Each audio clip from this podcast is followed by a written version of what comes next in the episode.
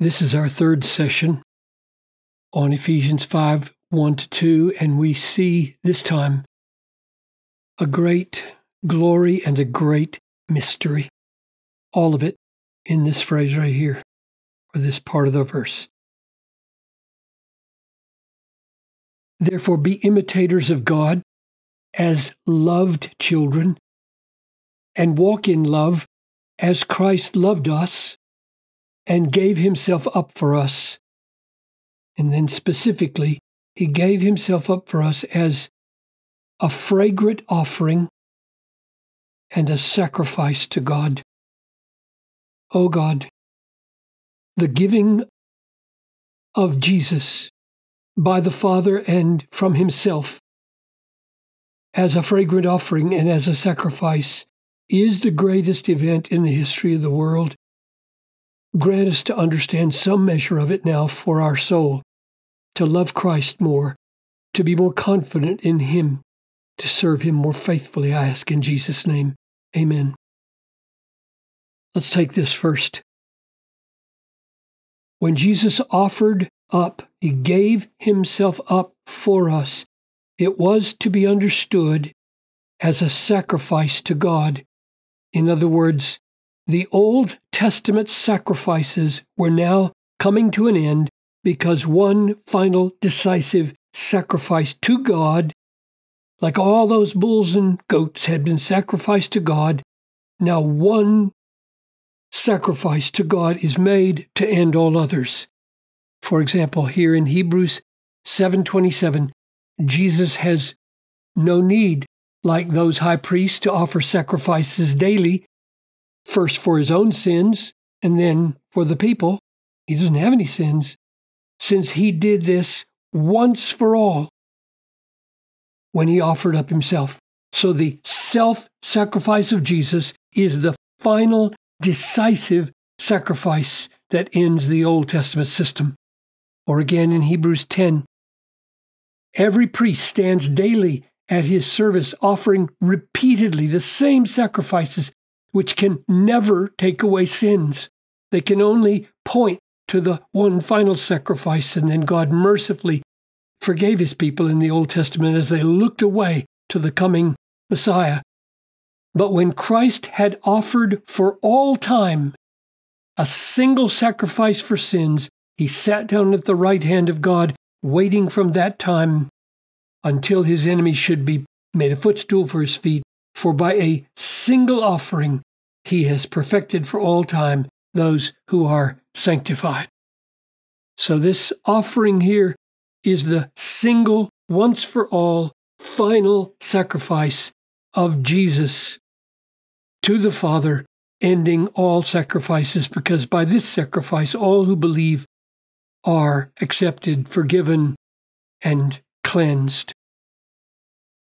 Here in John 10, 10 17, it says, For this reason the Father loves me, because I lay down my life that I may take it up again. The Father loved the Son for many reasons, but among them was he's going to obediently lay down his life. And that moves us now to fragrant offering. This, this sacrifice to God was fragrant. It was fragrant to God. God loved the Son for the Son's obedience in offering himself. It was a fragrant offering, not just a sacrifice. Here again is God's pleasure at the obedience of the Son in Philippians 2. So the Son, Jesus being found in human form, Jesus humbled himself by becoming obedient to the point of death, all the way, even death on a cross. Therefore, that's hugely important.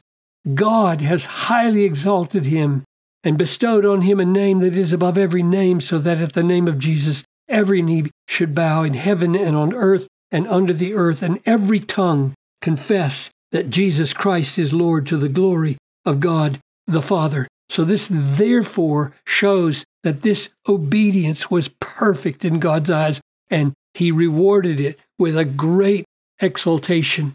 Or here again in Isaiah 53. He was pierced for our transgressions, he was crushed for our iniquities. Upon him was the chastisement that brought us peace, and with his wounds we are healed. All we like sheep have gone astray. We've turned every one to his own way, and the Lord, God, has laid on him the iniquity of us all. In verse 10, yet it was the will of the Lord, the good pleasure of the Lord to crush him. He has put him to grief. In other words, the sacrifice of Jesus was the Lord's doing. The Lord has put him forward to death. This phrase, fragrant offering, is used one other place in uh, Paul's writings, indeed, in the whole New Testament. And it's right here in Philippians 4. Paul says, I have received full payment so he had received gifts from the church to support his ministry. And more, I am well supplied, having received from Epaphroditus the gifts you sent. And he calls them a fragrant offering. And the only reason I point that out here, which is the exact phrase from back in chapter 5, verse 2 of Ephesians, is that he continues a sacrifice acceptable and pleasing. I'm just making explicit the fact that fragrant implies pleasing. God is pleased by the sacrifice of Christ. So when he beholds Christ totally obedient unto the end and sacrificing himself, he is pleased by it. Now, here's the problem. I'm sharing this largely to get at this problem, which reveals the mystery I mentioned at the beginning. Isn't it the case that we ordinarily picture Jesus in his dying as coming under the wrath of God? Yes, yes. He bore our wrath, he bore our punishment, he bore our condemnation. Galatians 3:13 Christ redeemed us from the curse of the law by becoming a curse for us. For it is written, Cursed is everyone who hangs on a tree. When Christ died, God cursed Jesus. God put our curse on Jesus so that he became a curse for us. That is the height of God's displeasure or here it is in Romans 8 3. God has done what the law, weakened by the flesh, could not do by sending his own Son in the likeness of sinful flesh, and for sin, he condemned sin in the flesh. Whose flesh? Christ's flesh. By sending his own Son in the likeness of sinful flesh, he condemned sin. Whose sin? Our sin. Not Christ. Christ had no sin. But Christ came under God's condemnation.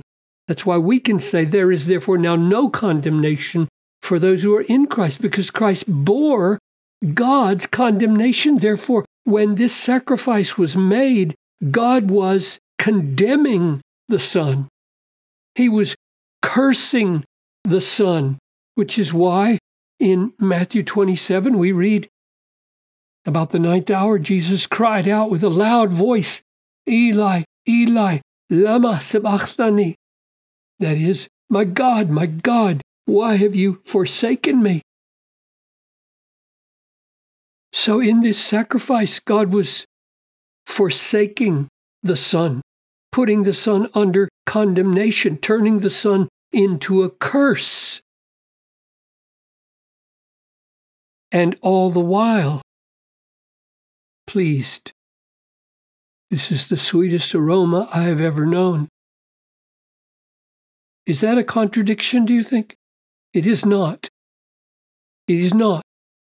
It is a mystery. And the mystery is this that God is able, for our great salvation, God is able, in the moment of the Son's greatest suffering and death, to look upon him as a curse because of our sins being counted as His, and as a condemnation, and as forsaken, all of it, so that we might be relieved of our forsakenness, our condemnation, our curse.